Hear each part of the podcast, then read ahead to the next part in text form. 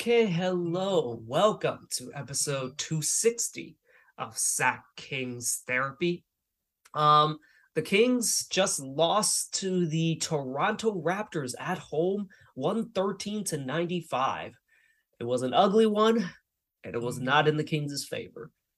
And okay, well, with me to talk about this rather ugly game, welcome back, uh, Fall. Hello. I don't think you're good luck at all. No, no. It seems like every time I come back from a long break, it seems like uh we lose. But I don't know. I, I think I think it's honestly whatever. But yeah, what a what a game to come back to. oh yeah, uh, yeah. Well, anyways, let's just quickly talk about the game. I, I'm not even going to spend too much time on it because kind of want to wipe this out of my memory. But the Kings, they, the Kings and Raptors, it was it started out like a fun game. The the Raptors showed off their insane just length. I call them just a team of small ball fives, and then there was Fred VanVleet and uh, Gary Trent. But the rest of the team is just a bunch of guys who can play small ball fives, and they just use their length to basically its maximum potential. Like you would have thought this team was, you know, a top, at least a top six team in the East. They're actually uh the 12th seed right now, one and a half, uh, I think one game behind outside of the play-in right now. And but in this game, they utilize all their gifts to their advantage. And the, their number one gift, I guess, is their length. Their length was suffocating for the Kings. Yeah, it seems like every time we go to the paint, it, I mean, shoot, it seems like we got stripped, uh, potentially fouled, but you know, it is what it is, and you know, I, we just got play against that kind of wave, and we really didn't have uh, anyone bigger than Sabonis or Richaun out there to uh, combat it. I don't think it was so much about combating. They just could not figure out like the, the weak spot of the Raptors. Like I, I would have to rewatch the tape, but I remember that in during the Raptors game, they got physical. Like Sabonis was an absolute, like just absolutely kind of punking guys in that game, but it just didn't happen this game, unfortunately. You know, Sabonis had a terrible game. He his double double streak comes to an end. He had he had nine points, uh, nine eight rebounds and four assists and nine turnovers. Just he was he was a bit he was out of it. Like you know he he got frustrated when, when he just got no foul calls and he couldn't hit a shot. Um, and then like, and then also he would just he just like lost rhythm. He got frustrated and you know just started randomly turning the ball over. It, it just was he he was definitely the most affected by the length.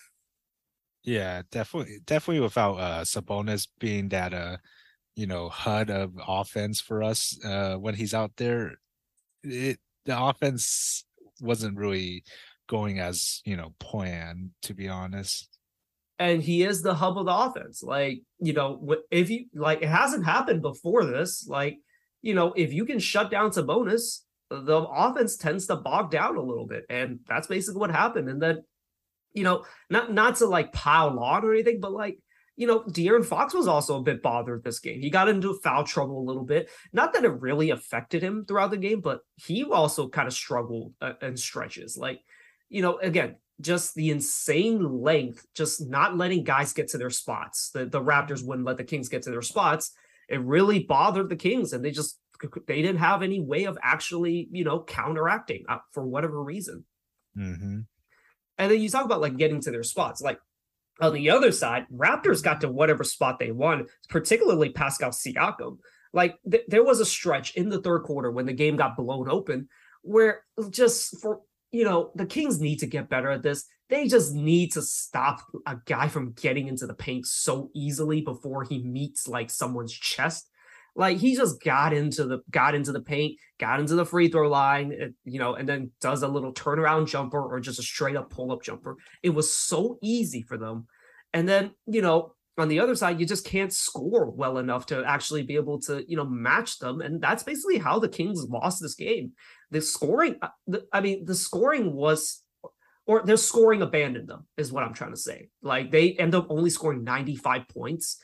I, I, I to look it up, but like, you know, that's probably only happened like less than three times, I think, this season. And they just could not score. And then on the other side, their defense, not just not good at forcing, you know, guys to get uncomfortable. They just let, they allow straight line drives. They allowed the Raptors get to their spots. And there, there was that.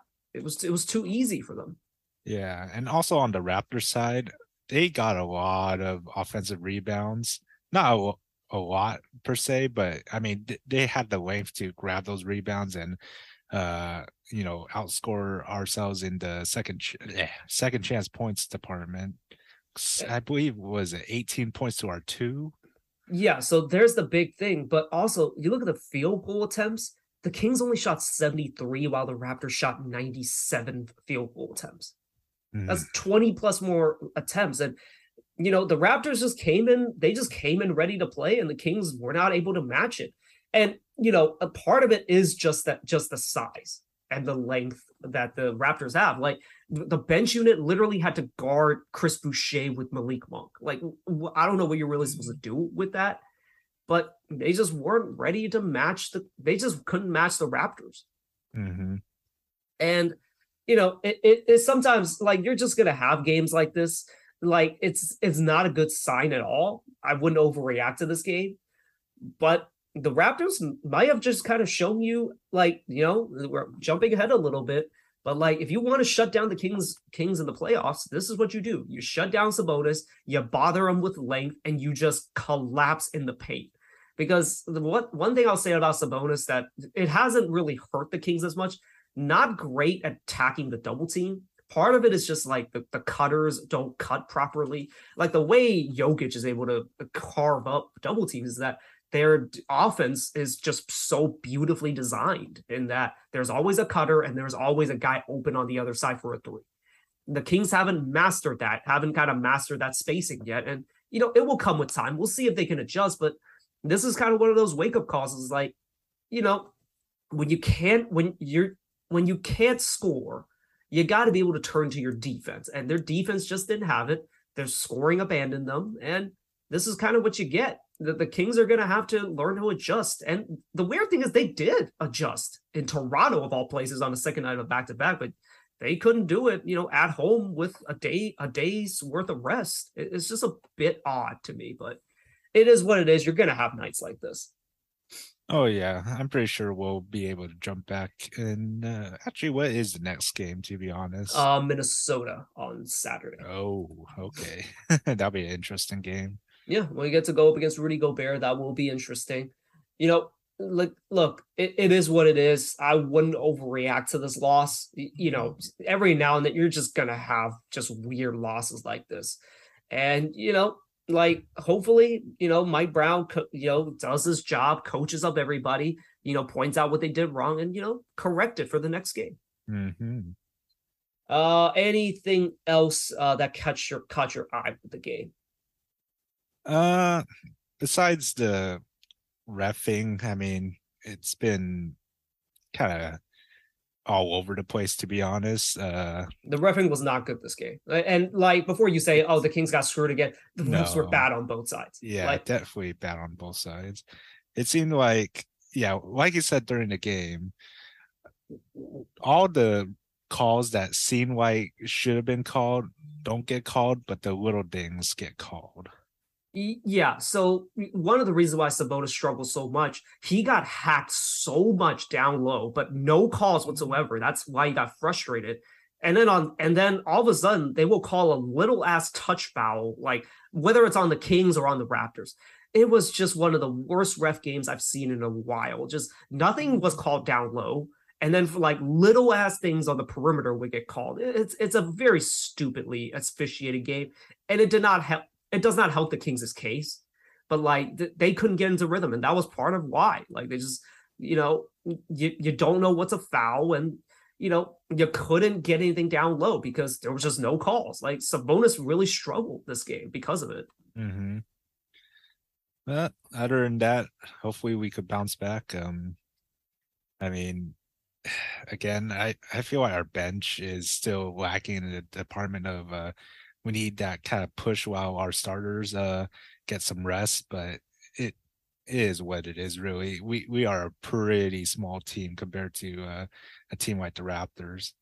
Yeah, I, well, I mean, we'll talk about it. Well, I won't spoil into it, but I do talk about the Rui Hachimura thing. Like, this is a game where kind of a Rui Hachimura probably would help you a little bit. Granted, I've heard he's a bit soft, but like that's a bit of size you can kind of put in and some scoring that you can put.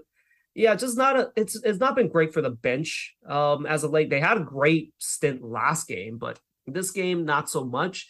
And you know that it's not on them it's more like the unfortunately the starters didn't show up either. Mm-hmm. You know that that's the big thing. But the bench is going to give you what the bench is going to give you. They're they're gonna they're gonna more or less do their thing. And I didn't think they were terrible by any means, but because the rest of the team was terrible.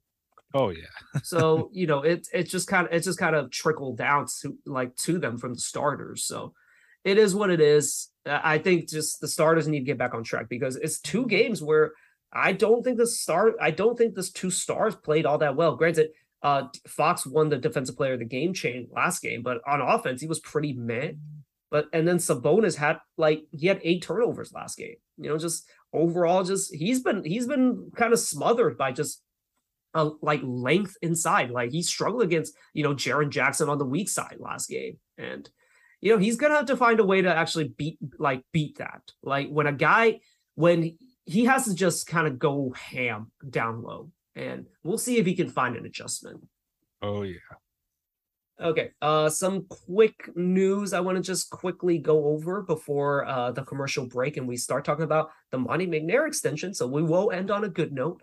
Um, so, uh, so from James Ham, both on his Kings Beat podcast at ESPN 1320, going into the trade deadline, the Kings are very unlikely to trade Keegan. So, for example, if there's talk about, you know, um, what's his name, Lauri Markkanen to to the Jazz, the Kings will are not going to trade him for Lauri Markkanen, if that means anything. Oh, okay. I mean that's good.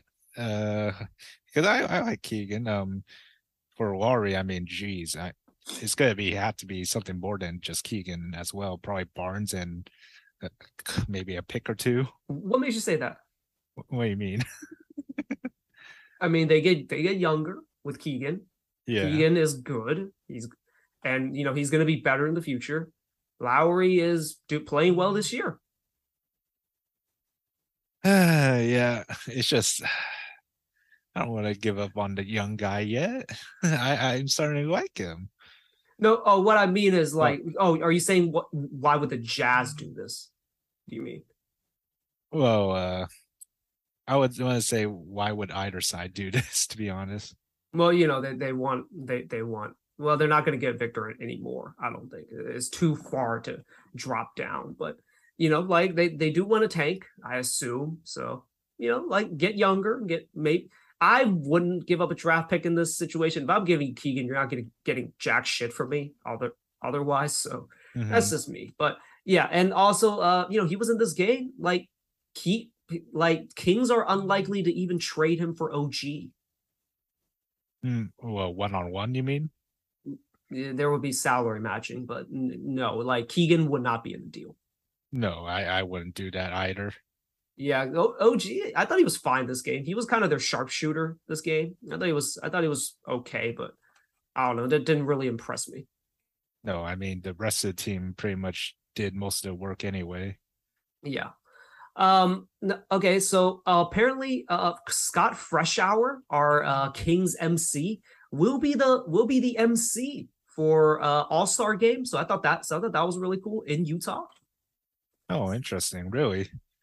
Yeah. So he'll be the MC. I, I I'm pretty sure that's what I saw, and you know he he's a really good MC. If you're ever at a Kings game, like he, he's really really fun. He really brings the energy.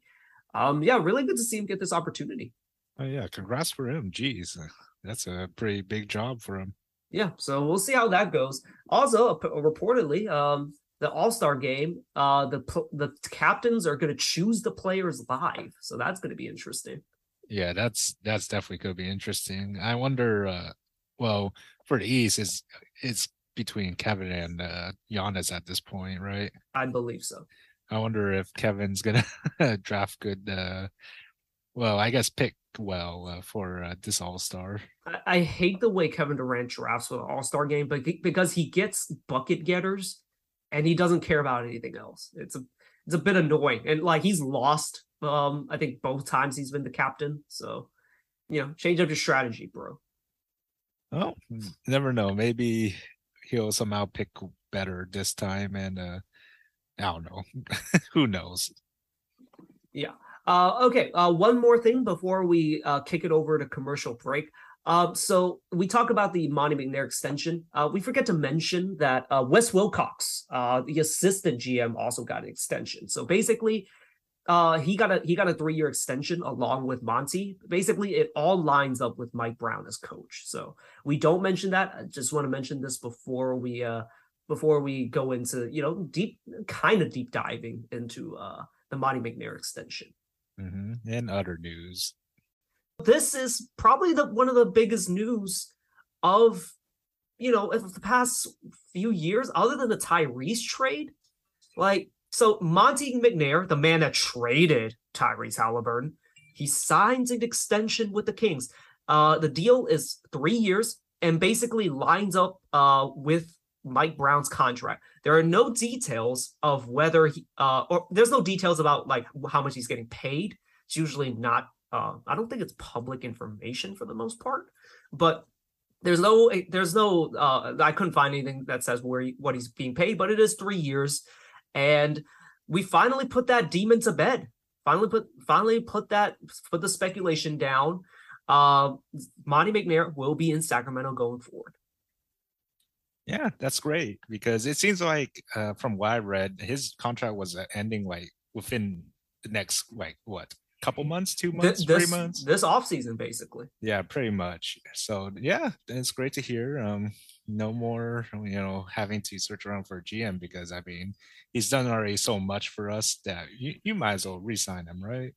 I was actually even gonna do a bit of a gag going into the trade deadline like I was gonna say, you know, like we all say, well, I we all imagine Monte wants to resign, but Vivek says no.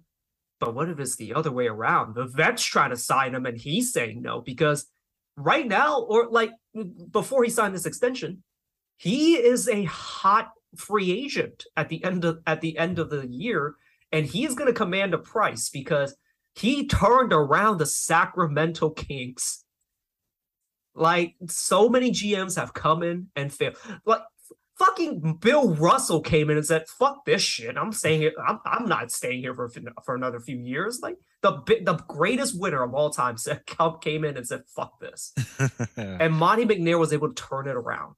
Like there, there are there are very few people in this, you know, in the industry in history that have been been able to turn this uh, franchise around, and Monte McNair is one of them.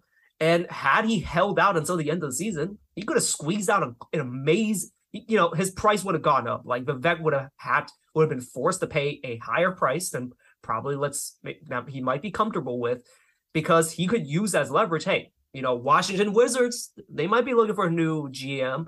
Uh, but it won't happen. But like Blazers, like say, for example, hey, we can add uh, Monte McNair. Uh, Houston, like Houston might be looking for a general manager to come back. Like you know, he could use that as leverage, but that is now all put to bed. There, there's one thing that we don't have to stress about as Kings fans because we have these games to stress about, and it's pretty much more than enough.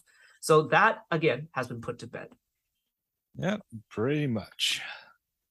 Okay, well, I guess uh, first thing first things first. Now that he's signed an extension, there are other questions that uh, we really should be discussing basically because he signed the extension. Now it's assumed that he is going to have control over uh over decisions uh for the next few years. So like in particular big decisions. So the first big decision that came up that I could think of was does Harrison Barnes get an extension now? Because you know, he he's been playing great lately and he, you know, he is the he's the exact type of player that you know, if you're a winning team that you need to have, and the Kings have held on to him, and you know, for this long, and he's probably at his lowest value, or maybe he's at his at a higher value because he's been playing so well lately. But do you think he gets an extension, um, you know, before the end of the season? I feel like he should most definitely. I think he will? or he, no, of, he- cour- of course, we both think he should. Will he? But and also, it is does he want an extension? oh, that- yeah, those are tough questions that you know only Harrison Barnes can answer. But I mean, he will get an extension if I were, you know, the Kings organization. And to be honest, we haven't heard many, you know, trade rumors about him as of late because I'm pretty sure. I mean, he would have been a great trade asset, of course, but at this point in time, I mean, he's done so well for the Kings that you might as well just resign him, not resign him, extend him. Well, this this is uncharted water for the Kings. We're actually winning. Mm-hmm. It's uncharted waters. It's not. It's an. It's a feeling that. Let's be honest. Harrison Barnes has actually forgotten. He's not really found any success since he's left Golden State. Like, don't forget that.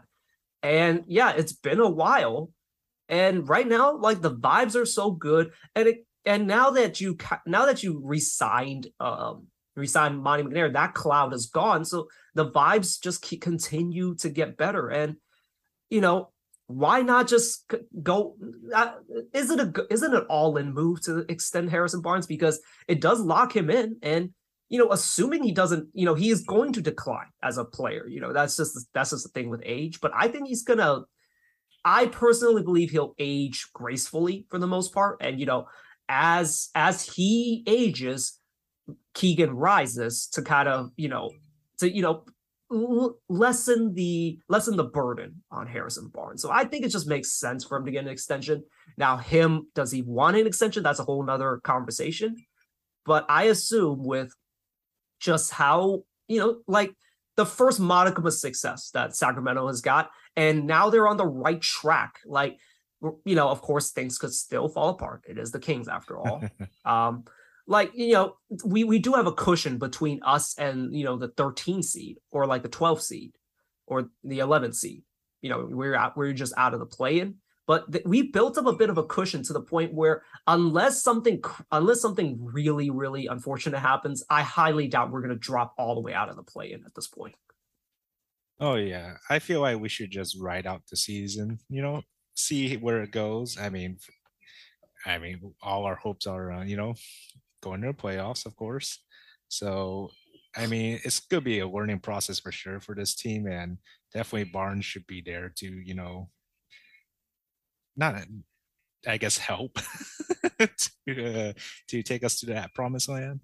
I mean, help is a good word. Like you know, he, he he's a again he is a winning player, and like he is a he is a guy that all winning teams you know would want. And also, this is another part you can't really replace him due to how the salary cap works. So he's really your best option unless for some reason you can do work a sign and trade with him for a better player. But who is that better player, and why is he coming to Sacramento? You know, Hmm. like when you win, things change. There's a lot of possibilities with him, but I'd rather just see an extension with him just to kind of quell that cloud over Sacramento as well. So, you know, Harrison Harrison has earned it. I'll just say. Yeah. Now, another person in mind. How about Richaun? You think Richaun is going to be staying with us? That's a tr- that's a tricky question because he's been playing well lately, Yeah, I know. and especially I, I don't know like when Metu is coming back because of his knee injury. Now he is okay. He practiced a shoot around. He was actually questionable coming into the game, which that's interesting. But like you know, without without Metu, Richaun becomes a bit of a luxury to have to have around. And again, he's been playing well lately, and maybe he's finally maybe he's finally kind of rediscovering some of his rhythm. He's been a very good soldier behind the scenes, uh, by the way. So y- you know, we'll see. Like you'll have to talk. We'll have to talk with Richaun, or the Kings will have to talk with Richaun about just you know what he wants. Does he want to stay here? Does he want to be part of the Beam team? You know, if he does, like, why not keep him? Because I I don't think he's gonna go for much. Is the thing. If there's a Godfather offer, then sure. Or not a Godfather. If there's like a really like player that the Kings really really need, and that team wants Richaun Holmes, then sure. But if he wants to stay, and you can't really get like really let us if you can't get anything like really good for him, I don't see a point in doing it. Mm-hmm. Oh yeah. Okay. Uh some quick Oh, also, just the last note about the Mon- the Monte extension. The the Kings have finally established stability over the next few years. You know, one of the one of the biggest mistakes the Kings always do, they hire a coach before the GM. And each time it becomes a cycle where, you know, the new GM comes in, they want their coach, but they're stuck with the old coach. It happened with uh Pete D'Alessandro and uh and Vlade. Vlade wanted Dave Joerger, and he was stuck with uh, George Karl for a year, for example. And that, you know, that that disaster ha- happened. And then um Vlade brought in Luke. And then Vlade resigned the next year, and Monte McNair was, you know, they tried to work it out as best they could, but he was stuck with Luke for for a year and Mhm. uh, 17 games, I think it was, before he was fired. So now you finally have a GM and the coach and he- the the coach that he hired. So now you finally have that symbi- symbios- symbiosis, a new word that I just learned lately. Uh, symbiosis between the front office and the coaching staff. Finally, and then of course, like that coaching staff is really like gelling with the players as well. You finally have that organizational symbiosis, and that is that is the sign of a of an organization that is going to be able to sustain success, find and sustain success. So this is a very very good thing going forward. And there's not a lot of bad things I can say about this. Like sure, Monte McNair had a shaky start, but he he's been able he's been able to kind of like really nail this offseason. And you know, Adrian Wojnarowski, granted, it's a bit of PR from him. You know, Monte could be you know an executive of the year candidate. Hmm. Oh yeah, of course. I mean, you know, of course, everything comes with time, especially with the Kings of how uh, you know things uh were played out. But right now we have kind of like the puzzle pieces that kind of come together. We just need, uh, I want to say, a few more, and uh, and we have you know quite a few years just to uh, figure that stuff out or find those pieces, I guess. But the the mo- the most important piece I think has been put put together. Like you Mhm. finally got you know again symbiosis, um, organizational alignment. Uh, I think is another way of describing it between you know players, coaching staff, and front office, and I believe the owner as well. Like Vivek, you know he's kind of gotten out of the way and he's kind of let basketball people do basketball things uh, for the most part. So I guess credit to Vivek for just you know not fucking it up. yeah just have him worry about i guess the money issues or whatnot Yeah, just write the checks. yeah You know, you know you ha- you can have an opinion, but like don't don't just don't go in there and start interfering or uh, meddling is the word that's constantly used. Uh, i mean he got 50 into the game i he, he- guess he, gets 50 50's been in a lot of games. It's so odd. yeah it's because we have we signed like a multi-year deal with uh 50s like champagne i Mm, think i guess thing i don't know But He it feels like he almost lives in Sacramento now. I'm I'm pretty sure he can afford just a you know a vacation home here and he just stays here for a month or two. But yeah, he's been a lot of games. He lit the beam twice. Like what celebrity has done that? Yeah i know he would have with fox I, he, he literally grabbed his hand he's like yeah we're riding this together And I forgot who he did it. It Was it Metu that he did it with as well? Uh, there was Uh. another guy, but I, I forgot which one it is. But that, that that that's that's not important. Um, yeah. So good thing Amani McNair has uh been has uh yeah inked an extension, so that those demons are finally gone. hmm Uh, just a little bit of quick news. Uh, Josh Jackson has joined the Stockton Kings. He was on the Kings main roster last year, and now uh, I I was actually somewhat surprised no other team picked him up, but he is in the G League. He is with the Stockton Kings. Hopefully, he just kind of gets his act together. Honestly, Yeah, I mean, good for him for you know sticking around. I guess. Hopefully, some team you know finds his value somehow, somewhere. I don't know who, but it's crazy that he was drafted before Fox. that's yeah. Thanks for reminding me that because yeah, that is pretty ridiculous. What was he second or third? I He was fourth. He was fourth. Fourth. Okay. yeah so it was it was Markelle lonzo uh tatum him and then fox Ah, that's a yeah the, the three i mean i love Markelle lonzo is just injured Tatum is a Tatum is one of the best players in the league, and then there's Josh Jackson. Yeah. And Fox is a franchise player, so yeah, it's a bit rough. But you know, ho- hopefully, hopefully he does find his way. I, I don't know, like when this far in your career, if you just still haven't figured it out, I don't know if you're ever going to, but I wish the best for him. Oh yeah. Okay. Well, uh, you weren't here for uh, yeah, again, uh, two episodes. Meanwhile, the 49ers have been finding success. Talk to me about the Cowboys game. Oh man. I gotta say it, it was pretty like defense versus defense, to be honest, uh, throughout the game. Um pretty much Wasn't only, it like 17 to 10? I think was the final score. ah, geez, it, it was low scoring. It's it's one of the lowest scoring games that we've had this season. And you know, both Dallas and 49ers have top tier defenses that were just battling each other. Uh 17 and 12. 17 and 12. Sorry. Or 19 and 12. What am I saying? Cl- close enough. I, I had seven in there.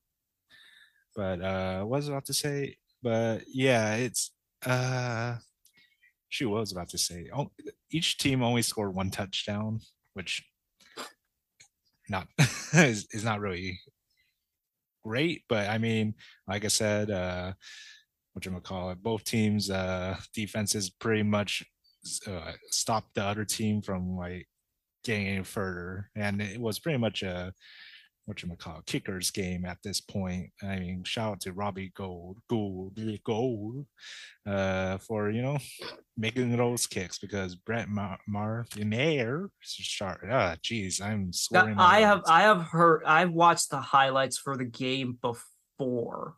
Yeah, And uh, didn't he miss like four in a row or maybe Yeah, even that- five in a row even? like no four, but It was four, okay. it yeah that was that was crazy. I actually watched that game and i, I felt bad. After two i was like okay third one you're gonna make it right? Still misses. I'm like uh he's been the weird thing is he's missed more in that game than all season before that he's only missed three throughout every single game before that one game and he missed more in that just one game that's crazy Yeah, I mean, I guess just playoff yips. It, it happens. Some sometimes you know it, it just happens. I'll just say. But yeah, that uh what you call it, uh what you call it, pass to Kittle was probably like one of the saving graces during that uh what you call it fourth quarter, and also uh what you call it that flag that he got as well, and you know the drive for Christian McCaffrey, pretty much I wouldn't say sealed the deal because uh mistakes were made afterwards for the 49ers, uh but I mean do you actually see the very last drive that the Dallas uh, Cowboys did? I, I have not watched the highlights, so no. It is laughable, I guess you could say. Very laughable. The, the title of this video from Chisel Adonis is "The Cowboys Choked," so I I assume something. I assume it's something silly. it's pretty silly. Uh, it is almost at silly. I don't know what's worse. Like last year's uh, 49ers versus Dallas Cowboys game uh, to you know go to NFC Championship. Uh, what you call it, where Dak uh, couldn't get into a quad ball or uh, you know this last ending drive that uh, Dallas Cowboys did this year. So I, I recommend watching both if you. if I think I know what you're talking about. I think I know the play you're talking about, but uh okay, well that that is the that is the game. You know, uh 49ers will be facing the Philadelphia Eagles. Of course, I know I you know, I'm probably asking the wrong guy to be objective, but how do you feel about that game? Do do the 49ers have it? I'd say it's going to be tough still. Um, both defenses is going to be key contributors to the game. Uh, both offenses, I'd say, pretty even for the most part.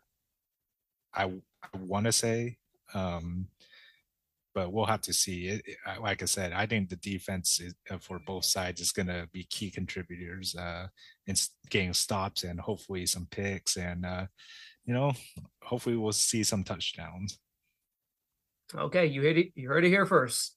there will be defense, there will be offense, and there will be football. Yeah, That's I- I- basically what I just took it- away from what you just said. it's it's hard to tell to be honest when it comes to football anything could happen like i said if you watch that Another final- great line. Anything can happen. anything can happen anything is possible Wrong, wrong sport. Wrong sport. yeah Wrong sport. Wrong, wrong line. wrong city. Uh, but uh yeah like i said a- anything could happen especially you know however whatever uh what you call drive that cowboys did that that surprised me it it just made me burst into laughter Okay, well, uh, the Dallas Cowboys uh, and 49ers 19 to 12. Will they will both teams score more than that? for the Niners and Eagles. Eagles game. Like I said, it's tough to say. Like it could be a blowout. It could be a it's very uh, close game. Uh, because I I thought you know the Bengals and Bills game would have been like a high scoring game, but I mean the Bengals took the cake very early and kept the drive going. But for the Eagles and Niners, I feel like it's going to be a, a very kind of low game, maybe below or maybe a close to around the 20s each. And uh, like I said, we just got to get the stops. Okay. Well, all right. Well, that's all I needed to hear. Okay. To close out this uh, quick episode, uh, I asked Fong to come up with a wild prediction for the NBA. We're going to just jump back and forth here. But yes. So give me your wild prediction for something that's going to happen, anything that's going to happen in the NBA. I didn't even specify for the rest of the season, but what, what, is your prediction for something wild that's going to happen in the NBA? Oh, geez. I, I just thought something for the trade deadline. I, I didn't think. You, Um, yeah, you can do trade deadline. Doesn't matter. I, I- feel like since the Raptors are gonna, you know, it feels like they're gonna blow it up, right? In terms of uh, So just there are rumors. None are is sick. they they're they're we don't know basically. Yeah. There- there's rumors. Yeah, I feel like the Raptors are gonna keep their young guys, of course, but it seems like uh what's his name is not Fred VanVleet isn't too happy. I've heard uh with the Raptors at the moment. Okay, so do, so okay, so you're predicting a blow up, right? Yeah. Uh I feel like, you know, since you know, the Clippers are up there in terms of uh a team. It's just, you know, unfortunate um injuries and uh, you know, I feel like they need a point guard. My prediction is they somehow get either Fred or maybe Mike Conley, since kind of like Utah. I oh, you were about to say No, go go no, keep going. I'll I'll, I'll give my thoughts. because I feel like Utah. I mean, Mike Conley is still a great player. I feel like, no offense, he's just wasting his uh, time there. How dare you? he's wasting his time there, and he should be in the win. I wouldn't say winning. I in a playoff ready team to you know actually make something happen. Okay, let me just. So they are Oh. currently the seven seed. They're te- they're one. They're half a game behind the Clippers, which is really fun. It's it's just so weird because we always thought, oh, they're they're gonna be tanking. They want that Wembanyama, but nope, they're you know in the uh, playoff conversation, and who knows what will happen towards the end of the season. But I mean, they're in right now. Yeah, so it, I, I so I had said before, like it would be incredible if the Celtics could get their hands on Conley, Mhm. but LA, it's actually a better idea because, you know, I, I mean, granted, Tatum and Brown have like blossomed to the point where you can argue they're just as good as Kawhi and PG. But you know, a few years ago, I was saying like for the longest time, the Clippers needed a point guard. They just don't have that uh, like a guy that organizes the offense. Like you know, PG and Kawhi are good, but they're not point guards. They're just not. So you always needed a guy, and you know, they I, I I had said like beforehand, Tatum and Brown were kind of middle class versions of Kawhi and PG, but you know, of course, now they're they're probably just as good. But so but the same issues still lie there. Like Celtics, I think need a point guard. I think Marcus Smart is really good. I think you could do better. But the Clippers, they need a point guard. Mhm. And Mike Conley would be great. Fred VanVleet's interesting. I, t- I don't think he's that type of point guard though. He's more of a scorer than anything. He, you know, he, he would be good. I don't think he would be what what they would need. Um, Mm. But Mike Conley would be great if they can somehow get their hands on Mike Conley. Do it. Trey, you know, Trey Terance Mann, Trey Covington, uh, wh- whoever. Uh, I was actually hoping they would try and trade for uh, Richaun and we can get Terance Mann back, but doesn't seem like they believe in centers. So, Hmm. you know, I I don't think that's ever going to happen. But yeah, I mean, um, so here, here- here's my question for you about the Raptor blow up. D- does do Pascal and OG are are they still on that team? Do you do you predict? that's that's tough because I feel like uh like you said, anything uh is on the trade block for the Raptors at this moment. Did you and try really hard not to say anything is possible? I tried not to, but but uh what was about to say? For sure Pascal. Not too sure about OG. I feel like OG should be safe, but um I mean for the right trade, I feel like uh Raptors are willing to let them go. I think OG's more likely to get traded just because his price is lower. Because if rumors are to be believed, because of the fucking Rudy Gobert trade, everyone wants five picks. or Masai specifically wants five picks for Pascal. Now, I think OG apparently has three picks. What that that can all be just posturing. Like I don't think Pascal's going to go for five picks. uh-huh. So I I don't know. It's hard for me to like really predict who's going to be on the team or who's not. Yeah. I, my gut, ins- at least from what I've heard from Raptors people, Pascal will probably stay on the team just because his price is too high. And but OG is very m- likely going to be traded, and Fred VanVleet is kind of all over the place. Like there's rumors to, about him to Phoenix. That's actually kind of interesting, but you know Pascal is hard for me to see because like someone's got to belly up a lot of shit. I don't know if any team's going to do that. Yeah. W- Would be pretty terrible if all of a sudden uh what you call Toronto just gave Fred VanVleet his extension. I don't think that's terrible. Like, why not? You do need to get you do need to trade like one of the guys just because it's just not working. You just need a like a mini reset. I don't think you need to blow it up, but like you're what, what are they right now? They're they're outside the play-in, which is they're behind the Bulls. Jesus Christ. Um there it's just not working. You, you need you need a shake up somehow. And you know, I, I I'm look, I'm an advocate for actually keeping Pascal just because I don't get why him and Scotty can't work, just because those are two talented guys. But you need shooters. You really desperately need shooters. Yeah. I mean, time will tell. Um it's gonna be probably a slow process for them, in my opinion, because I don't think all these trades will, you know, make them blossom back up to uh, you know, playoff contenders or even final contenders. So we'll have to see because yeah, like I said, it, it's- not working. I, I will say, like, you know, a lot of people were like saying, you know, when before Rudy and Mitchell got traded, they were like, if you trade them, you're going to be a bottom dwelling team. Look at them now. Sometimes, like, you take a step back and somehow you take a step forward. I'll just say Hmm. that. Okay, for my bull prediction, look, th- this is gonna get me get me into Twitter into Sacramento Kings Twitter hell. But this team is is let's see. They are currently one game out of the play-in. And this team just made a trade. Although I made this prediction before they made the trade. I think the Lakers are going to make the playoffs.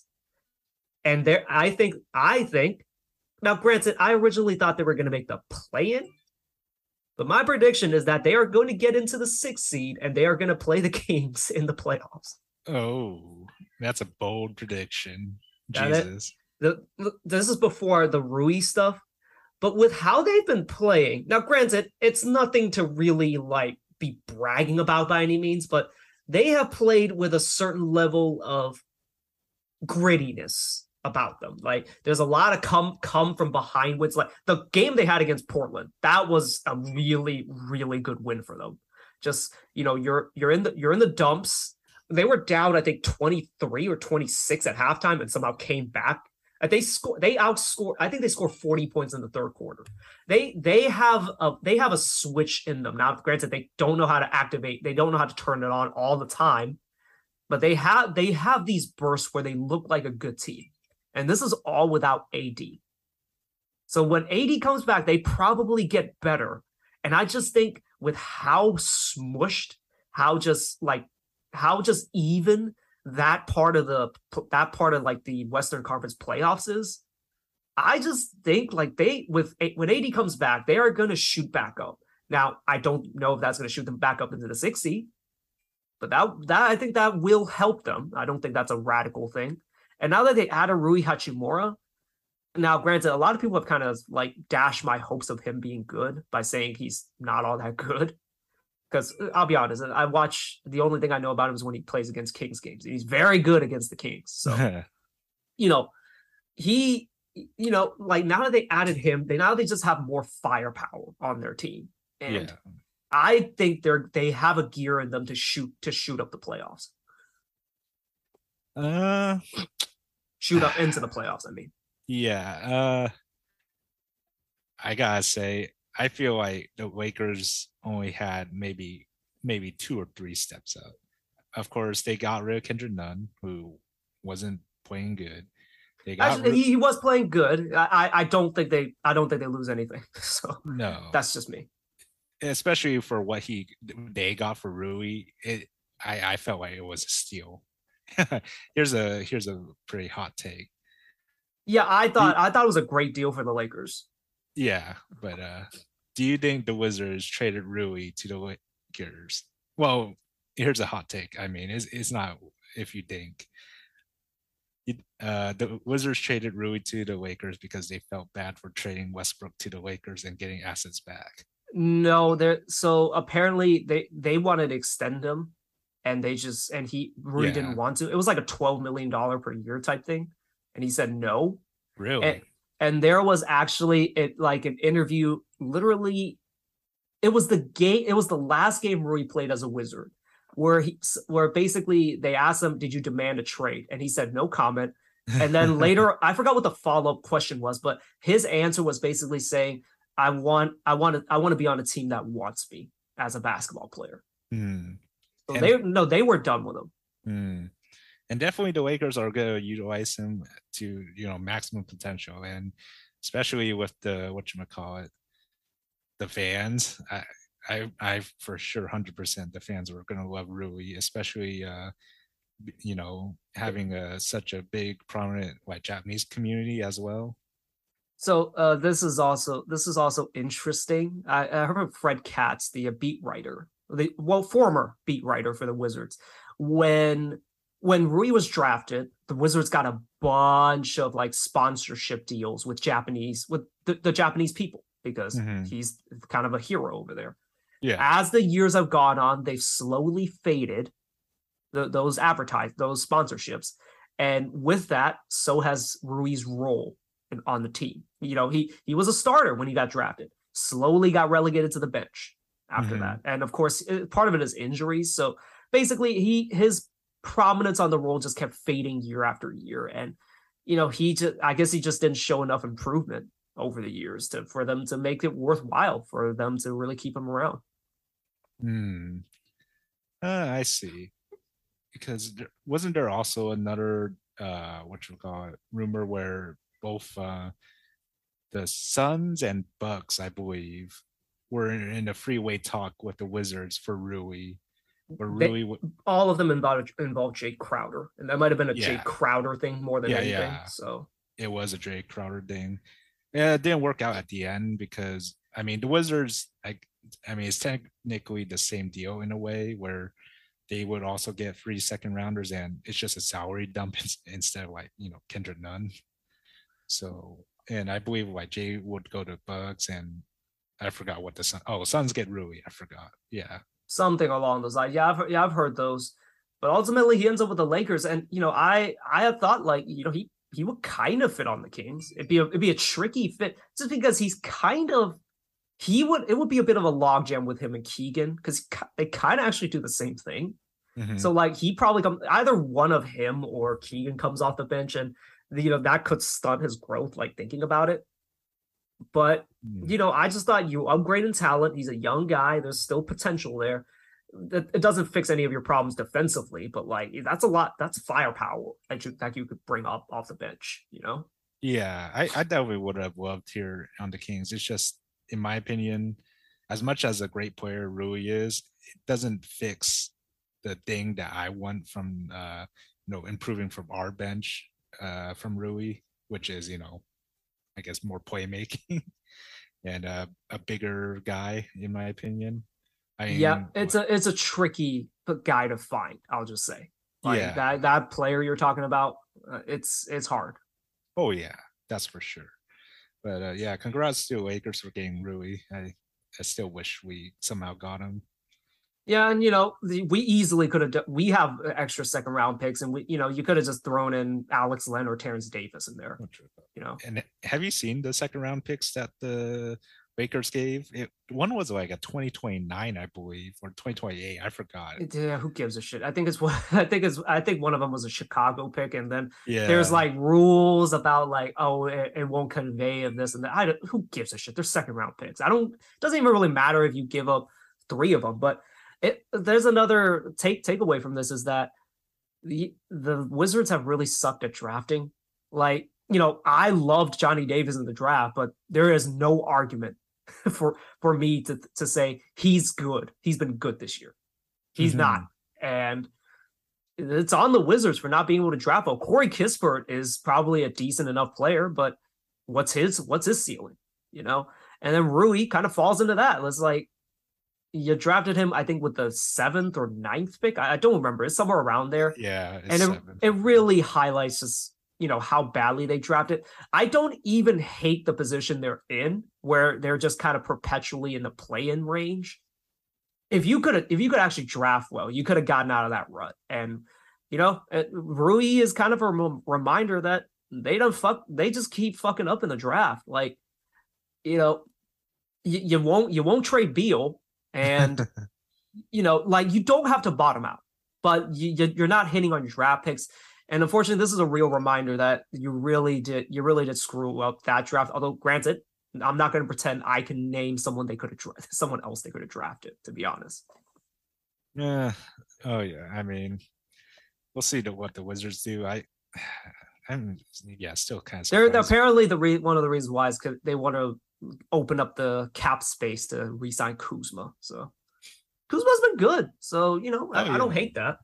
I mean, I would keep all your young players for sure, but Beal is kind of like that guy who I feel I should definitely leave or get traded out somehow.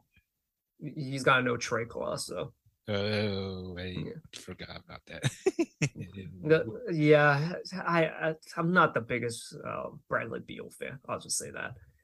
Um, yeah. So uh, my my prediction: Lakers are going to make the playoffs. I, I actually just I wish I could just say they make the play in because honestly, I don't think they'll make the sixth seed. But I, you know, to be bold, I'll just say they make the sixth seed.